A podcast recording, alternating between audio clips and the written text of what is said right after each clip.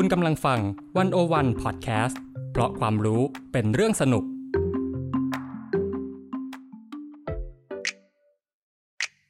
One O One In Focus เจาะไฮไลท์เด่น เศรษฐกิจสังคมการเมืองทั้งไทยและเทศ โดยกองบรรณาธิการ The One O One dot world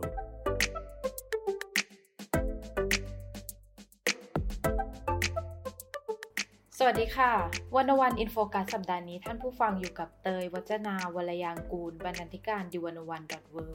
และอีฟปานิชโพสีวังชัยบรรณาธิการดิวันวันดอทเวิค่ะ ค่ะท่านผู้ฟังคะวันนี้ก็เป็นวันครบรอบ 89 ปีการเปลี่ยนแปลงการปกครอง 2475 โดยคณะราษฎรนะคะ ซึ่งในช่วง 10 กว่าปีที่ผ่านมาเนี่ยคณะราษฎรเนี่ยก็ถูกหยิบยกมาศึกษาแล้วก็มีการพูดถึงบ่อยครั้งในทางการเมืองนะคะ โดยเฉพาะการกลายเป็นสัญลักษณ์การต่อสู้เพื่อประชาธิปไตย แต่ว่าก็มีคนอีกกลุ่มนะคะที่พยายามช่วงชิงความหมายจนถึงการพยายามเขียนประวัติศาสตร์ใหม่ เพื่อทำลายความชอบธรรมทางการเมืองของคณะราษฎรที่เปลี่ยนแปลงการปกครองมาเป็นระบอบประชาธิปไตยนะคะวันวันอินโฟกัสสัปดาห์นี้ก็เลยจะมาชวนคุยกันเรื่องการให้ความหมาย 2475 ที่เปลี่ยนแปลงไป โดยจะมี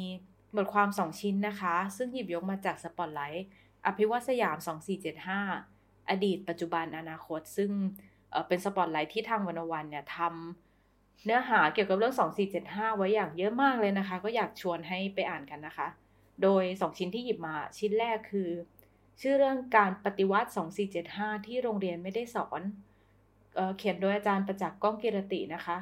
ชิ้นที่ 2 ก็คือการเกิดขึ้นครั้งที่ 3 ของคณะราษฎร เขียนโดยคุณธนาพลอิวสกุล ซึ่งทั้งสองชิ้นนี้นะคะ ก็เขียนไว้ตั้งแต่ปี 2560 แล้ว แต่ว่าเป็นงานที่มีคนอ่านเยอะมากๆ แล้วก็มีคนอ่านอยู่ทุกปีนะคะ เราก็เลยอยากจะหยิบมาเล่ากันค่ะ ค่ะ ถึงจะเขียนไว้เมื่อ 4 ปีที่แล้วนะคะ แต่ว่าเนื้อหาก็ไม่ได้ล้าสมัยไปเลยนะคะ เพราะว่าไม่แน่ใจว่าเป็นเพราะเล่าเรื่องประวัติศาสตร์หรือว่าประเทศเราอาจจะไม่ได้เดินหน้าไปไหน เรื่องที่ถกเถียงกันก็วนกลับมาทุกปีนะคะ ค่ะค่ะ ก็ เรื่องการปฏิวัติ 2475 ที่โรงเรียนไม่ได้สอนที่อาจารย์ประจักษ์เขียนเนี่ยนะคะ ก็น่าสนใจมาก เพราะว่าเป็นการอธิบายมายาคติที่มันก็จะมีคำที่เราได้ยินกันบ่อยๆเกี่ยวกับคณะรัษฎรใช่ไหมคะ เช่นแบบว่าชิงสุกกรหามหรือเปล่า หรือว่าเป็นแค่เด็กนักเรียนนอกที่แบบอยากเปลี่ยนแปลงกันแค่กลุ่มเล็กๆหรือเปล่าอะไรแบบนี้นะคะ แล้วก็อาจารย์ประจักษ์เนี่ยก็จะชวนให้เรามาดูมายาคติพวกนี้ว่ามันจริงหรือไม่จริงยังไงนะคะค่ะ แต่ก่อนที่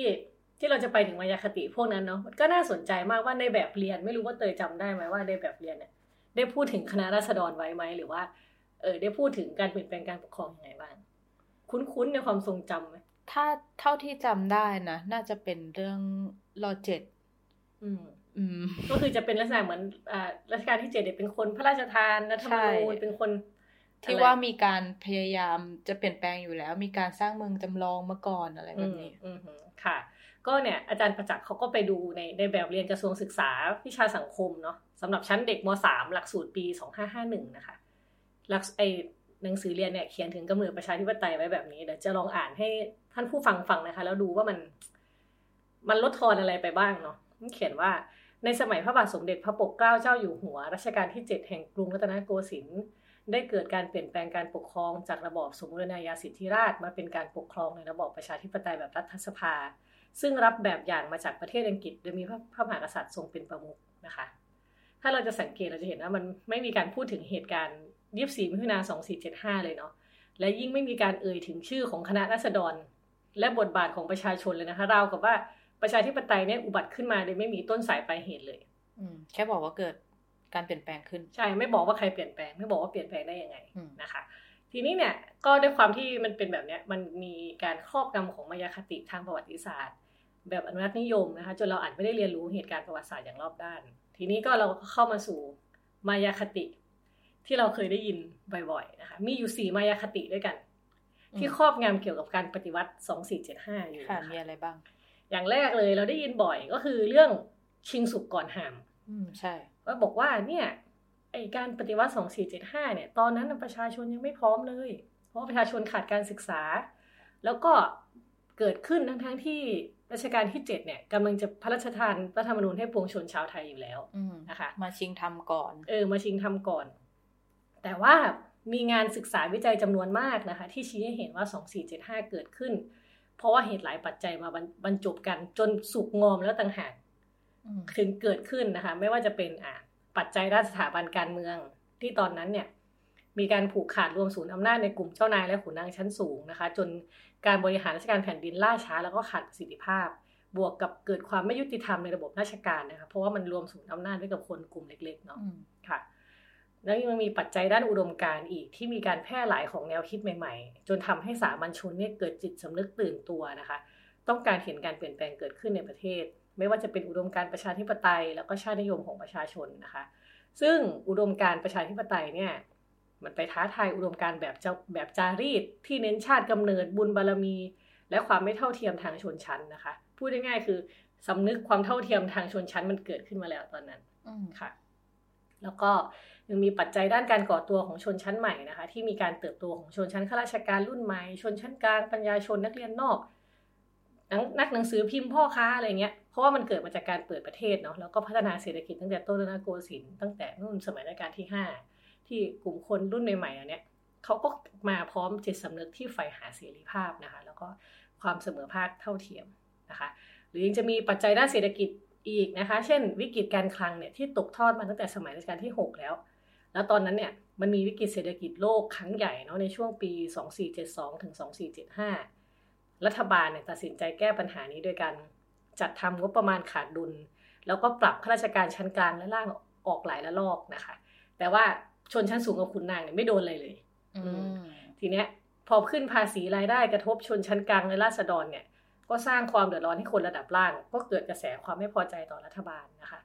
แล้วก็ยังมีปัจจัยเรื่องสภาพแวดล้อมภายนอกอีก เช่น ช่วงนั้นเนี่ยเกิดการล่มสลายของระบอบสมบูรณาสิทธิราชทั่วโลกนะคะ ไล่มาตั้งแต่จีนรัสเซียเยอรมันออสเตรียฮังการีนะคะค่ะ แล้วก็อย่างคำที่บอกว่ารัชกาลที่7เนี่ยทรงเตรียมที่จะพระราชพระราชรัฐธรรมนูญนั้นเป็นเรื่องจริงนะ แต่ว่าร่างรัฐธรรมนูญดังกล่าวเนี่ยไม่ได้มีเนื้อหาที่มุ่งปรับเปลี่ยนการปกครองไปสู่ระบอบประชาธิปไตยแต่อย่างใดนะคะ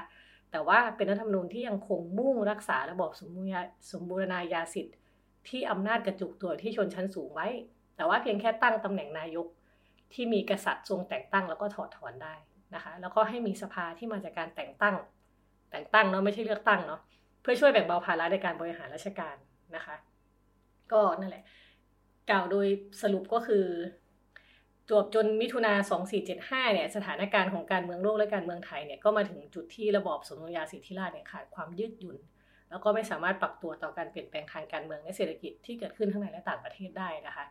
เงื่อนไขของการปฏิวัติเนี่ยก็เลยสุกงอม อาจารย์ประจักษ์เขียนว่าสุกงอมเหมือนมะม่วงที่พร้อมจะหล่นลงจากต้นนะคะ รอแค่คนบัณฑิตเท่านั้นเองอืมมันก็เห็นนะว่ามันมีบริบททางสังคมที่มันทำให้สังคมเนี่ยต้องเปลี่ยนแปลงแล้วมันไม่ได้แบบว่าอยู่ๆก็เกิดการเปลี่ยนแปลงการปกครองเกิดขึ้นมาลอยๆ เป็นแค่แบบความคิดของคนบางกลุ่มอย่างนั้นค่ะ ก็เนี่ยแหละโยงมาถึงมายาคติข้อที่สองก็คือ การปฏิวัติของนักเรียนนอกจำนวนน้อย แบบโอ้ยคนส่วนมากเขาไม่ได้เอาด้วยหรอก ไปเรียนตะวันตกมาแล้วก็เอาแนวคิดฝรั่งมาใช้ อืมใช่ค่ะ แต่ในความเป็นจริงนะคะ มีหลักฐานทางประวัติศาสตร์จำนวนมากที่ชี้ให้เห็นว่าความเชื่อเช่นนี้คลาดเคลื่อนจากความเป็นจริงนะคะ ข้อแรก เฉพาะในกลุ่มคณะรัษฎรเองเนี่ยไม่ได้มีแต่นักเรียนนอกนะก็มีนักเรียนในประเทศเหมือนกัน แล้วก็มีข้าราชการและพลเรือนที่เกิด แล้วก็เติบโต แล้วก็เป็นผลผลิตของการศึกษาในประเทศไทยนี่แหละ มายาคติที่บอกว่า การปฏิวัติ 2475 เป็นเรื่องของคนหนุ่มที่แปลกแยกจากความเป็นไทยเนี่ยจึงไม่ใช่ความจริงนะคะโอเคแหละ ปัจจัยด้านแนวคิดจากต่างประเทศเนี่ยอาจมีส่วนในการบ่มเพาะความคิดเนาะแต่ว่าปัจจัยสำคัญที่สุดที่ผลักดันให้เกิดการปฏิวัติก็คือ ความเสื่อมโทรมล้าหลังนะคะแล้วก็ความอายุติธรรมที่ดำรงอยู่ในระบบการบริหารราชการแผ่นดินในประเทศในขณะนั้นนะคะ เหมือนที่พญาพหลพลพยุหศรีนานะคะหนึ่งในผู้นำคณะรัษฎรเนี่ย กล่าววิพากษ์วิจารณ์ระบอบสมบูรณาญาสิทธิราชไว้ว่า ผู้น้อยเกิดความท้อถอยไม่อยากแสดงความคิดเห็น ทั้งทั้งที่เชื่อแน่ว่าจะมีประโยชน์ต่อบ้านเมือง และเมื่อการบริหารราชการแผ่นดินดำเนินไปตามความเห็นของผู้ใหญ่ไม่กี่คน ซึ่งถ้าท่านเหล่านั้นมีความคิดอย่างเก่าๆและแคบๆด้วยแล้ว ก็อาจชักนำบ้านเมืองไปสู่ความเสื่อมและความล่มจมได้ง่ายค่ะโอ้อันนี้ไม่รู้พูดพอสอไหนนะคะทำไมมันดู มันดูทันสมัยจังเลยค่ะ อ่าโอเค เมื่อกี้ก็คือมันไม่ใช่ไม่ใช่แค่นักเรียนนอกเนาะข้อที่สองก็ยังมีนะคือว่า การปฏิวัติสองสี่เจ็ดห้าเนี่ย ไม่ใช่การปฏิวัติของคนจำนวนร้อยกว่าคนที่รวมตัวกันในนามคณะรัษฎรเท่านั้นนะคะ หลักฐานประวัติศาสตร์จำนวนมากเนี่ยชี้ให้เห็นว่า มันคือการปฏิวัติที่มีฐานสนับสนุนทางสังคมอย่างกว้างขวางจากคนหลายกลุ่มหลายอาชีพนะคะ คือไม่ใช่ว่าร้อยคนคณะราษฎรรวมตัวกันไปปฏิวัติเลย คือมีคือมีคน support อยู่ข้างหลัง นะคะ แน่นอนว่าถ้าเอาเกณฑ์หลายอย่างมาวัดเนี่ย การปฏิวัติ 2475 เนี่ย ไม่ใช่การปฏิวัติมวลชนที่มีคนเรือนแสนเรือนล้านเข้าร่วมนะ แต่ว่าในขณะเดียวกันเนี่ยก็ไม่ใช่การยึดอำนาจของคนเพียงหยิบมือเดียวนะคะ เพราะว่าความคิดเรื่องการเปลี่ยนแปลงการปกครองเนี่ยมันแพร่หลายอยู่ในทั้งกลุ่ม นักหนังสือพิมพ์ นักเขียนผู้มีการศึกษาครูชนชั้นกลางในเมืองนะคะหรือว่าพ่อค้าอะไรเงี้ยอย่างที่เราเห็นกันในข้อแรกว่า มันมีความไม่ยุติธรรมในการจัดการเรื่องภาษีหรือเรื่องอะไรที่ไปปกป้องขุนนางกับชนชั้นสูง มันก็มีความรู้สึกในสังคมอยู่นะว่ามันมีความไม่เท่าเทียมมีปัญหาอยู่ ค่ะ โอเค เมื่อกี้ก็ข้อสองเนาะเรื่องว่าไม่ใช่คนหยิบมือเดียวนักเรียนนอกแบบไปรับเอาความคิดตะวันตกมานะคะ ต่อมามายาคติที่สามก็คือ การบอกว่าคณะราษฎรเนี่ยกระหายอำนาจ แล้วก็ยึดอำนาจไว้กับกลุ่มตนเองเพียงลำพัง นะคะ ก็อาจารย์ประจักษ์ก็บอกว่าการมองเช่นนี้มันเป็นการมองการเมืองหลังการปฏิวัติ 2475 แบบขาวดำแล้วก็ผิดไปจากความเป็นจริงนะคะแล้วก็ยิ่งยิ่งเรื่องเรื่องที่ยิ่งเป็นตลกร้ายก็คือ งานวิชาการทางประวัติศาสตร์เกี่ยวกับ 2475 หลายชิ้นในในระยะหลังเนี่ยกับชี้ให้เห็นว่าสาเหตุหลักที่ทำให้การปฏิวัติ 2475 75 ล้มเหลวนะคะในการสถาปนาประชาธิปไตย เกิดขึ้นจากความผิดพลาดของคณะรัษฎรที่ประนีประนอมกับกลุ่มอำนาจเดิมในระบอบเก่ามากเกินไปแทนที่จะผนึกรวมอำนาจให้เป็นปึกแผ่น และผลักดันนโยบายของตนเองอย่างเต็มกำลัง พูดง่ายๆว่า นอกจากจะไม่ได้กระหายอำนาจและยึดอำนาจไว้กับกลุ่มเพียงเพียงลำพังแล้วเนี่ย ยังยังพัง เพราะว่าไปประนีประนอมไปประนีประนอมกับกลุ่มอำนาจเดิมนะคะ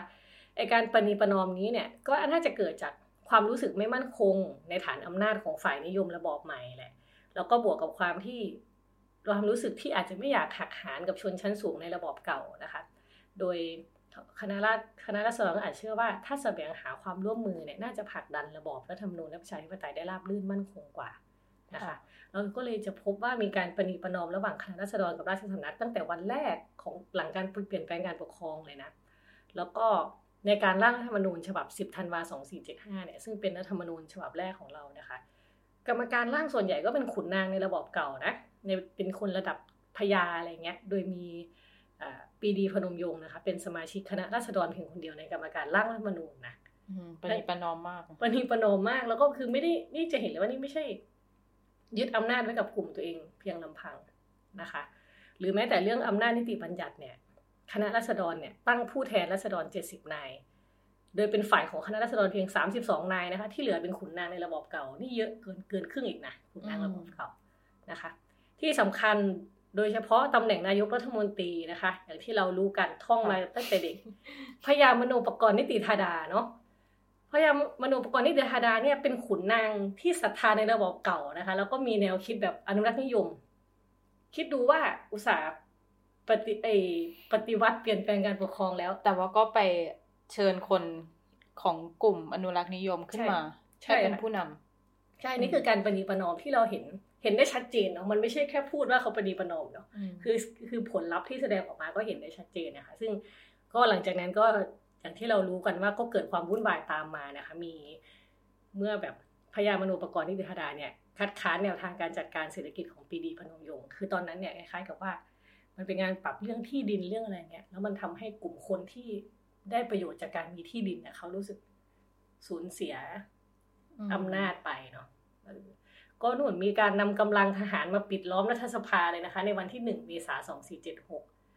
ก็คือเขาอาจเป็นการรัฐประหารทางสภาครั้งแรกค่ะ หลังเปลี่ยนแปลงการปกครอง ซึ่งก็มาจากพญามโนนี่แหละ ที่คณะรัษฎรตั้งขึ้นมา นี่ยังไม่ถึงปีเลยนะ อีกเดือนอีกเดือนหนึ่งถึงปีนี่ดูมีการเกิดขึ้นแบบนี้แล้วนะคะ เนี่ยเราก็จะเห็น เห็นว่ามันมีการประนีประนอมจำนวนมากเนาะนะคะ ดังนั้นเนี่ยถ้าเกิดว่าถ้าเราจะพยายามเข้าใจพฤติกรรมของคณะรัษฎรหลังการปฏิวัติ 2475 เนี่ยเราก็จำเป็นต้องเข้าใจการปฏิบัติปฏิวัติของกลุ่มขุนนางเก่าหลัง 2475 ด้วยเช่นกันนะคะ เพราะว่าประวัติศาสตร์เนี่ยมันคือเหรียญที่มีสองด้านเสมอเนาะค่ะค่ะ แล้วก็มายาคติสุดท้ายเนาะก็คือมายาคติบอกว่าสองสี่เจ็ดห้าเนี่ย เป็นเพียงการรัฐประหาร ไม่ใช่การปฏิวัติที่แท้จริงอืมอืมยังไงเขาก็แปลความว่าสองสี่เจ็ดห้าเนี่ย มันไม่ได้ส่งผลให้เกิดความเปลี่ยนแปลงเชิงโครงสร้างหรอก มันก็แค่รัฐประหารแล้วก็ให้เปลี่ยนกลุ่มคนที่ถือครองอำนาจรัฐเท่านั้นแหละนะคะ มีคนที่พูดอย่างนี้กันอยู่ใช่ไหมมีคนที่มองว่าอะเป็นแค่แบบเป็นการเปลี่ยนเปลี่ยนมือเฉยๆเปลี่ยนอำนาจ เปลี่ยนมือก็คืออมนั่นแหละ ก็คือไม่ได้ไม่ได้เป็น ไม่ได้เปลี่ยนแปลงการปกครองอะไร ไม่ได้ปฏิวัติอะไรอืมเออแค่เปลี่ยนคนมาถืออำนาจใหม่เนาะก็ในข้อนี้อีกเช่นกันนะคะ ที่มันก็มีงานวิจัยทางบริษัทอีกหลายชิ้นเลยที่ชี้เห็นว่าไม่จริงนะคะ ในทางตรงกันข้ามเนี่ยเหตุการณ์ 24มิถุนา2475เนี่ยกลับส่งผลกระทบเปลี่ยนแปลงอย่างมหาศาลและครอบคลุมคนวงกว้างนะคะ ทั้งด้านการเมืองเศรษฐกิจสังคม แล้วก็วัฒนธรรมทางความคิดนะคะ ในด้านการเมืองเป็นยังไง เปลี่ยนอะไร ก็ เกิดการปรับโครงสร้างอำนาจนะคะ สถาปนาการปกครองโดยรัฐธรรมนูญที่มีการแบ่งแยกอำนาจเป็น 3 ฝ่าย เหมือนที่เราคุ้นเคยกันเนาะก็คือนิติบัญญัติบริหารตุลาการนะคะมีการสร้างสถาบันทางการเมืองใหม่ เช่น รัฐสภา คณะรัฐมนตรี สมาคมการเมือง กลุ่มผลประโยชน์วิชาชีพ การเลือกตั้งนะคะ ที่เปิดให้คนหน้าใหม่แล้วก็สามัญชนเนี่ยเข้ามามีส่วนร่วมในการใช้อำนาจสาธารณะมากขึ้นนะคะ นอกจากนั้นเนี่ยก็ยังมีการกระจายอำนาจสู่ท้องถิ่นเนาะมีการขยายระบบราชการ แล้วก็ปรับวิธีการทำงาน แล้วก็มีการปฏิรูประบบกฎหมายนะคะมีการแก้ไขส่วนที่สัญญาที่เสียเปรียบกับต่างชาติทำให้ประเทศมีเอกราชที่สมบูรณ์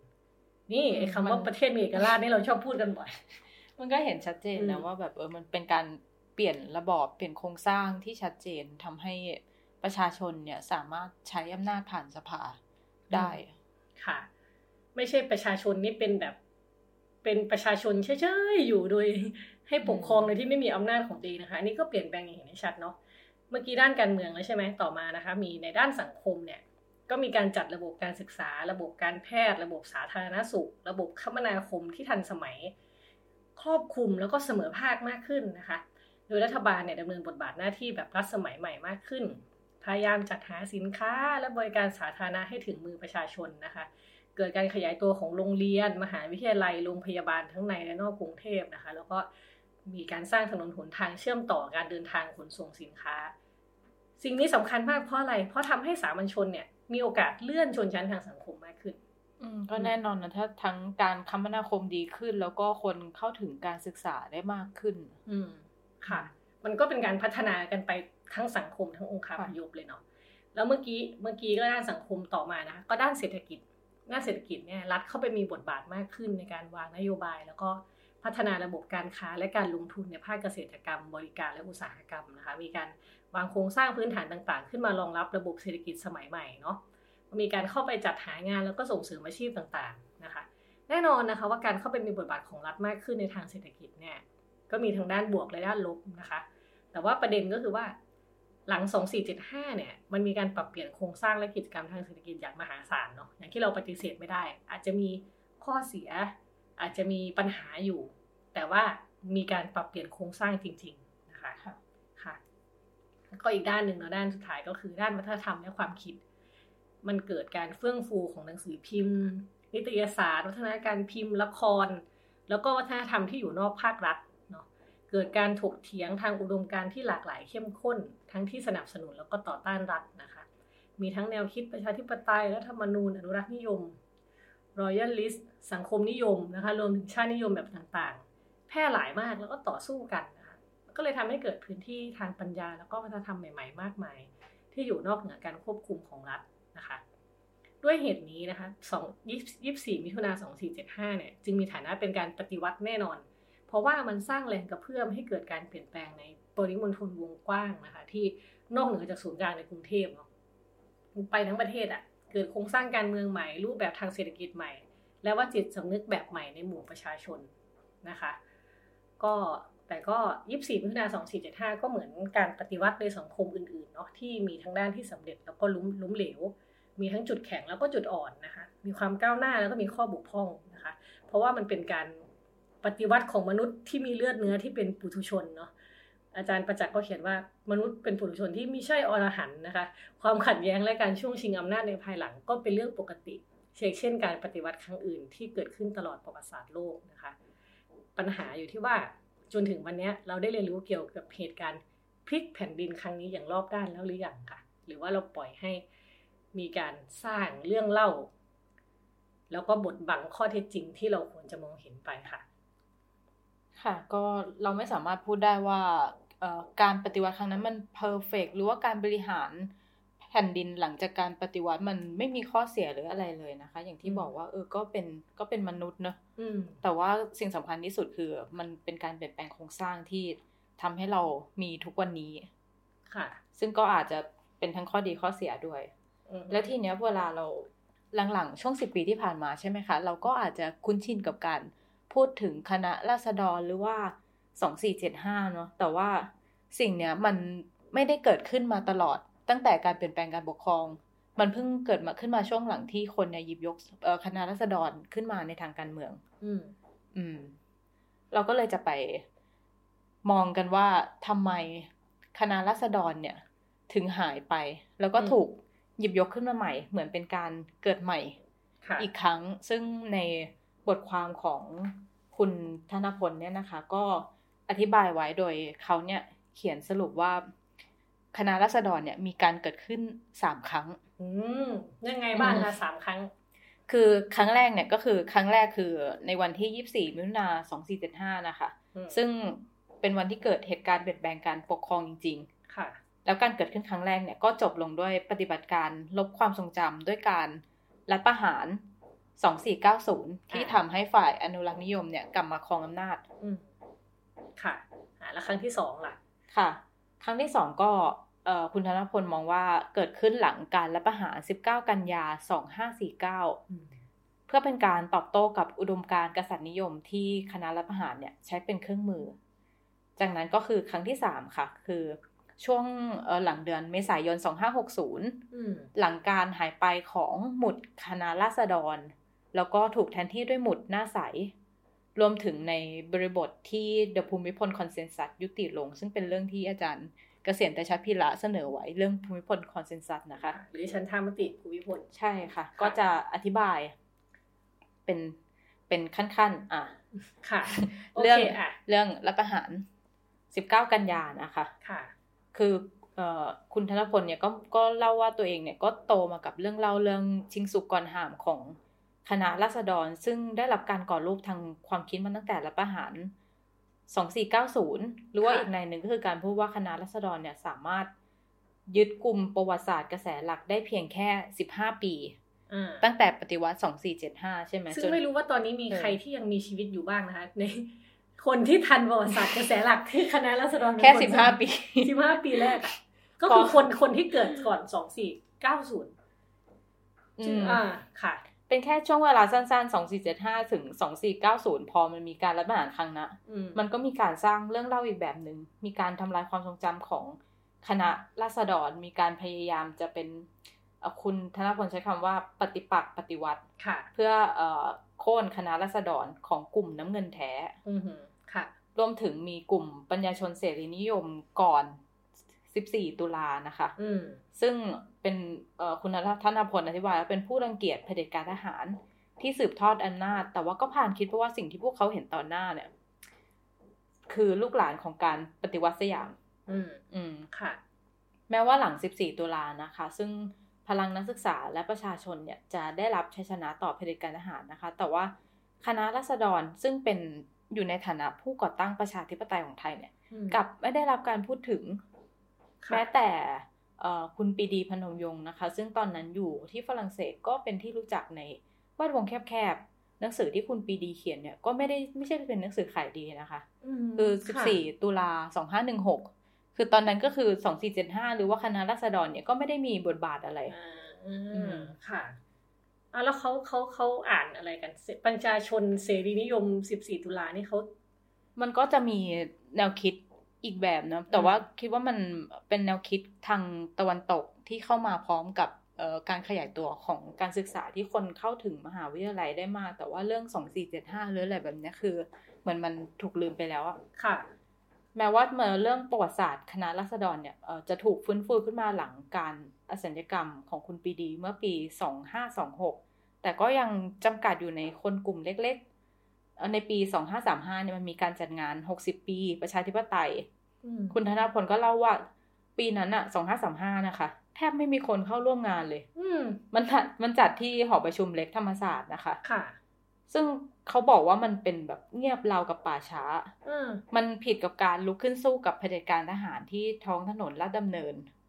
ในช่วงนั้นคือช่วงนั้นคือพฤษภาสามห้าอ่าทั้งทั้งที่มันมีกระแสเรื่องการต่อสู้ภาคประชาชนนู่นนี่นั่น แต่ว่า การลำลึก 2475 ก็คือเงียบเป็นป่าช้าอ่าค่ะอืมก็คือเหมือนกับว่า 2475 เนี่ยดูจะไม่ได้เป็นตัวแทนหรือสัญลักษณ์ของประชาธิปไตยที่คนนึกถึงขนาดคนมองข้ามไปเลย คือมันไม่ได้เป็นตัวแทนแล้วก็ค่ะคุณธนพลก็หยิบยกเรื่องแนวคิดของช่วงนั้นที่มันเกิดขึ้น ซึ่งอืมที่บอกว่าอาจารย์เกษียณแต่ชพีระอธิบายไว้เรื่อง The ภูมิพลคอนเซนซัสที่เรียกว่าฉันทามติแห่งรัชสมัย ของพระบาทสมเด็จพระเจ้าอยู่หัวในพระบรมโกศค่ะ เป็นยังไงอธิซึ่บางยนิดนึอาจารย์เกษียณสำหบเนี่ยบอกว่าเอ่อฉันธรรมติดังกล่าวอะมันมีองค์ประกอบสี่ด้าน คือหนึ่งด้านเศรษฐกิจเนี่ย คือเศรษฐกิจทุนนิยมที่เติบโตยังไม่สมดุลก็มีการทวงทานไว้ด้วยปรัชญาเศรษฐกิจพอเพียง ส่วนด้านการเมืองเนี่ยก็คือการทวงทานไว้ด้วยระบอบประชาธิปไตยอันมีพระมหากษัตริย์ทรงเป็นประมุขส่วนส่วนด้านอุดมการณ์เนี่ย ก็คือเป็นแบบราชาชาตินิยม หรือว่าอุดมการณ์ชาติพันธุ์ไทย ภายใต้พระราชอำนาจนำส่วนด้านศาสนาเนี่ยก็คือพระพระมหากษัตริย์ทรงเป็นพุทธมามกะ และทรงเป็นอัครศาสนูปถัมภกอืมซึ่งจะเห็นว่าแนวคิดทั้งหมดเนี่ยเรื่องฉันธรรมติดังกล่าวอะแทบไม่ได้เป็นไปตามอุดมอุดมการณ์ของคณะราษฎรแต่อย่างใดเลย ซึ่ง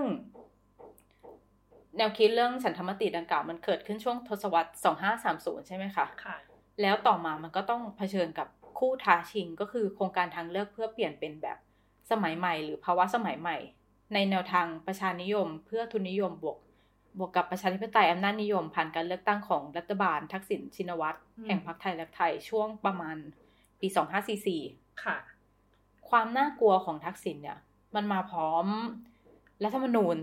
2540อืมที่มุ่งสร้างความเข้มแข็งให้ผู้นำแล้วก็การเมืองมวลชน ทำให้เกิดการเมืองมวลชนขยัดขนาดใหญ่ที่สุดที่การเมืองไทยเคยมีมาค่ะ คือในปี 2544 เนี่ย เลือกตั้งคือมี 11 กว่าละกว่าล้านเสียงนะคะ แล้วก็ปี 2548 เนี่ย เลือกตั้งก็แบบเพิ่มขึ้นเป็น 18 เกือบ 19 ล้านเสียงอืมค่ะแต่ทั้งหมดเนี่ย ก็จบลงด้วยรัฐประหาร 2549 หรือที่เรียกกันว่ารัฐประหารเพื่อระบอบประชาธิปไตยอันมีพระมหากษัตริย์ทรงเป็นประมุขอืม แต่กลายเป็นว่ารัฐประหาร 49 ไม่ได้ไม่ใช่แค่การเว้นวรรคประชาธิปไตย ตามวงจรอุบาทดั้งเดิมของการเมืองไทยนะคะ แต่ว่าหลังการรัฐประหาร 49 เนี่ย อุดมการเดือนตุลาก็ได้จบสิ้นลง เพราะว่าเกิดการแตกระสานสั้นเซนทางอุดมการ คนเดือนตุลาหลายคนเนี่ย ที่เคยมีบทบาทนำในเเดือนตุลา 2516 หรือว่าพฤษภาคม 2535 เนี่ย ที่เคยเป็นหางเครื่องให้คณะรัฐประหาร ยังไม่รวมถึงพวกกลุ่มประชาสังคมนะคะ ที่ว่าพร้อมจะเอียงขวาเข้าร่วมกับกลุ่มพันธมิตรด้วยข้ออ้างเอ่อประมาณว่าทักษิณเลวร้ายที่สุดในโลกเนี่ยอืมแต่ว่าตอนนั้นอะมีมวลชนหลักที่สนับสนุนพรรคไทยรักไทยค่ะคือกลุ่มคนที่ได้รับประโยชน์จากนโยบายประชานิยมอืมคนเหล่านี้เติบโตมาพร้อมกับการเลือกตั้งที่มันเริ่มตั้งมั่นขึ้นในเมืองไทยค่ะแล้วก็มองเห็นว่า การเมืองเนี่ยเป็นช่องทางสำคัญในการต่อรองทรัพยากร งบประมาณแล้วก็นโยบาย ที่สำคัญนะคะคือการนำเสนออุดมการณ์ทางเลือก ผ่านสื่อสมัยใหม่ที่อำนาจรัฐเข้าไปไม่ถึง เช่น อินเทอร์เน็ต เว็บบอร์ด วิทยุชุมชนอืมค่ะ พอหลังปี 49 เนี่ยพออุดมการณ์เดือนตุลามันจบลงแล้วอะอืมแล้วคู่ต่อสู้คือพลังอมตะยาธิปไตย ดังนั้นอุดมการณ์ที่ดูจะเป็น คู่ชกที่สมน้ำสมเนื้อกับอมตะยาธิปไตย ก็คืออุดมการณ์คณะรัษฎรค่ะอ่ามันก็คล้ายๆเอาอำนาจกลับคืนให้ประชาชนนั่นแหละเนาะเพราะว่าประชาชนสามารถต่อรองเรื่องทรัพยากรก็ประมาณนโยบายได้ คือมันก็อืมเป็นเรื่องวิธีคิดด้วยว่าถ้าถ้าเรามองคู่ต่อสู้เป็นยังไง มันต้องมีวิธีคิดแบบไหนที่มันจับคู่กัน อืมหลังเอ่อหลังการรัฐประหาร 19 กันยา 2549 เราก็เลยเห็นสิ่งที่ไม่เคยได้เห็นมานานนะคะ ตั้งแต่ตั้ง นานนี่คือที่พูดว่าตั้งแต่ปี 2490 เนอะโอ้เอค่ะอเช่นการจัดงานขนาดใหญ่เพื่อฉลองวันชาติที่หมุดรัฐธรรมนูญอืมการรื้อฟื้นประวัติจอมพลปพิบูลสงครามสงครามในฐานะผู้ต่อสู้กับระบอบเก่าอย่างถึงพริกถึงขิงค่ะการใช้พื้นที่อนุสาวรีย์หลักสี่ในฐานะสัญลักษณ์ของอนุสาวรีย์ปราบกบฏแล้วก็มีการจัดกิจกรรมต่างๆ ในต่างจังหวัด ยังไม่รวมถึงพวกคลิปเสวนาบทเพลง แล้วก็หนังสือที่ผลิตออกมาในช่วงนั้นนะคะอืมที่สำคัญที่สุดคือ ข้อความว่าอำนาจสูงสุดนั้นเป็นของราษฎรทั้งหลายที่มันปรากฏอยู่ในเอ่อรัฐธรรมนูญฉบับแรกนะคะ คือพระราชบัญญัติธรรมนูญการปกครองแผ่นดินสยามชั่วคราว 2475 มันไม่ได้เป็นเพียงบทบัญญัติทางกฎหมายที่น่าเบื่อ แต่มันกลายเป็นอุดมการณ์ที่สำคัญอืม แล้วก็ขณะเดียวกันก็ต้องยอมรับว่าแม้ว่าคณะราษฎรจะเกิดใหม่ ครั้งที่สองหลังการรัฐประหาร 19 กันยา 2549อืมแต่ว่าก็ยังเป็นการเกิดใหม่ที่มันไม่ได้กว้างขวางนัก แล้วก็อยู่ในระดับที่อีกฝ่ายทนได้ไม่ออกมาตอบโต้ อย่างน้อยก็คือไม่ได้ออกมาตอบโต้ในทางสาธารณะ เพราะว่าอืมแม้มันจะเกิดใหม่แต่มันเกิดใหม่ในกลุ่มแคบในขณะเกิดใหม่นี่ก็หกประมาณหกสิบปีๆนานมากหกสิบปีหลังหลังปฏิวัติอืม ตั้งแต่ตั้งแต่ตั้สองสี่เก้าศูนย์ที่เออถูกรัฐประหารไปเออยาวจนถึงสองห้าสี่เก้ารัฐประหารครั้งนั้นที่ทำให้คนเจ็แบดบสิบห้าปีนั่นนะเอาแล้วเอาคณะรัษฎรกลับมาพูดใหม่อืมแล้วที่นี้ การเกิดใหม่ครั้งที่สามอืมก็คือช่วงรัฐประหาร2557นะคะ ซึ่งค่ะรัฐประหารครั้งเนี้ย ถ้ามองจากฝ่ายอนุรักษ์นิยมแล้วเนี่ย เขามองว่ารัฐประหารครั้งเนี้ยเป็นสิ่งที่หลีกเลี่ยงไม่ได้ และจำเป็นต้องทำค่ เพราะว่ารัฐประหาร49อะมันเป็นรัฐประหารเสียของอืมไม่สามารถกำจัดทักษิณออกไปจากการเมืองไทยได้ ไม่เพียงเท่านั้นนะคะ ช่วงหลังรัฐประหาร19กันยาน่ะ มันเป็นช่วงที่บอกว่าเป็นช่วงการเกิดใหม่ครั้งที่สองของคณะรัษฎรอะ มันก็ซ้อนทับด้วยปรากฏการณ์ตาสว่าง แล้วก็หลังจากนั้นก็คือมีการเปลี่ยนผ่านสำคัญทางประวัติศาสตร์ของการเมืองไทยสมัยใหม่ คือ การสวรรคตของพระบาทสมเด็จพระเจ้าอยู่หัวภูมิพลอดุลยเดช เมื่อวันที่ 13 ตุลาคม 2559 นะคะ นอกจากความเศร้าโศกที่ปรากฏอย่างกว้างขวางแล้วเนี่ย มันยังถือเป็นจุดสิ้นสุดของ The ภูมิพล consensus ที่อาจารย์เกษียรก็ชี้ให้เห็นว่าเป็นการลากเส้นแบ่งเขตอำนาจกันใหม่ และการเมืองวัฒนธรรมของการหวนหาอดีต แต่สิ่งที่คนไม่คาดคิดก็เกิดขึ้นก็คือตอนที่ หมุดคณะรัษฎรหายไป ซึ่งจุดที่ฝังหมุดดังกล่าว คือจุดที่ พญาพหลที่เป็นหัวหน้าคณะรัษฎรเนี่ย ยืนอ่านประกาศคณะรัษฎรตอนย่ำรุ่งวันที่ 24 มิถุนายน 2475 แล้วก็มีพิธีฝังหมุดวันที่ 10 ธันวา 2479 ซึ่งบนหมุดนะคะ ก็มีข้อความว่าณที่นี้ 24 มิถุนายน 2475 เวลาย่ำรุ่ง คณะรัษฎรได้ก่อกำเนิดรัฐธรรมนูญเพื่อความเจริญของชาติอืมแล้วหลังจากนั้นถ้าคนจำข่าวกันได้นะคะ ก็มีการ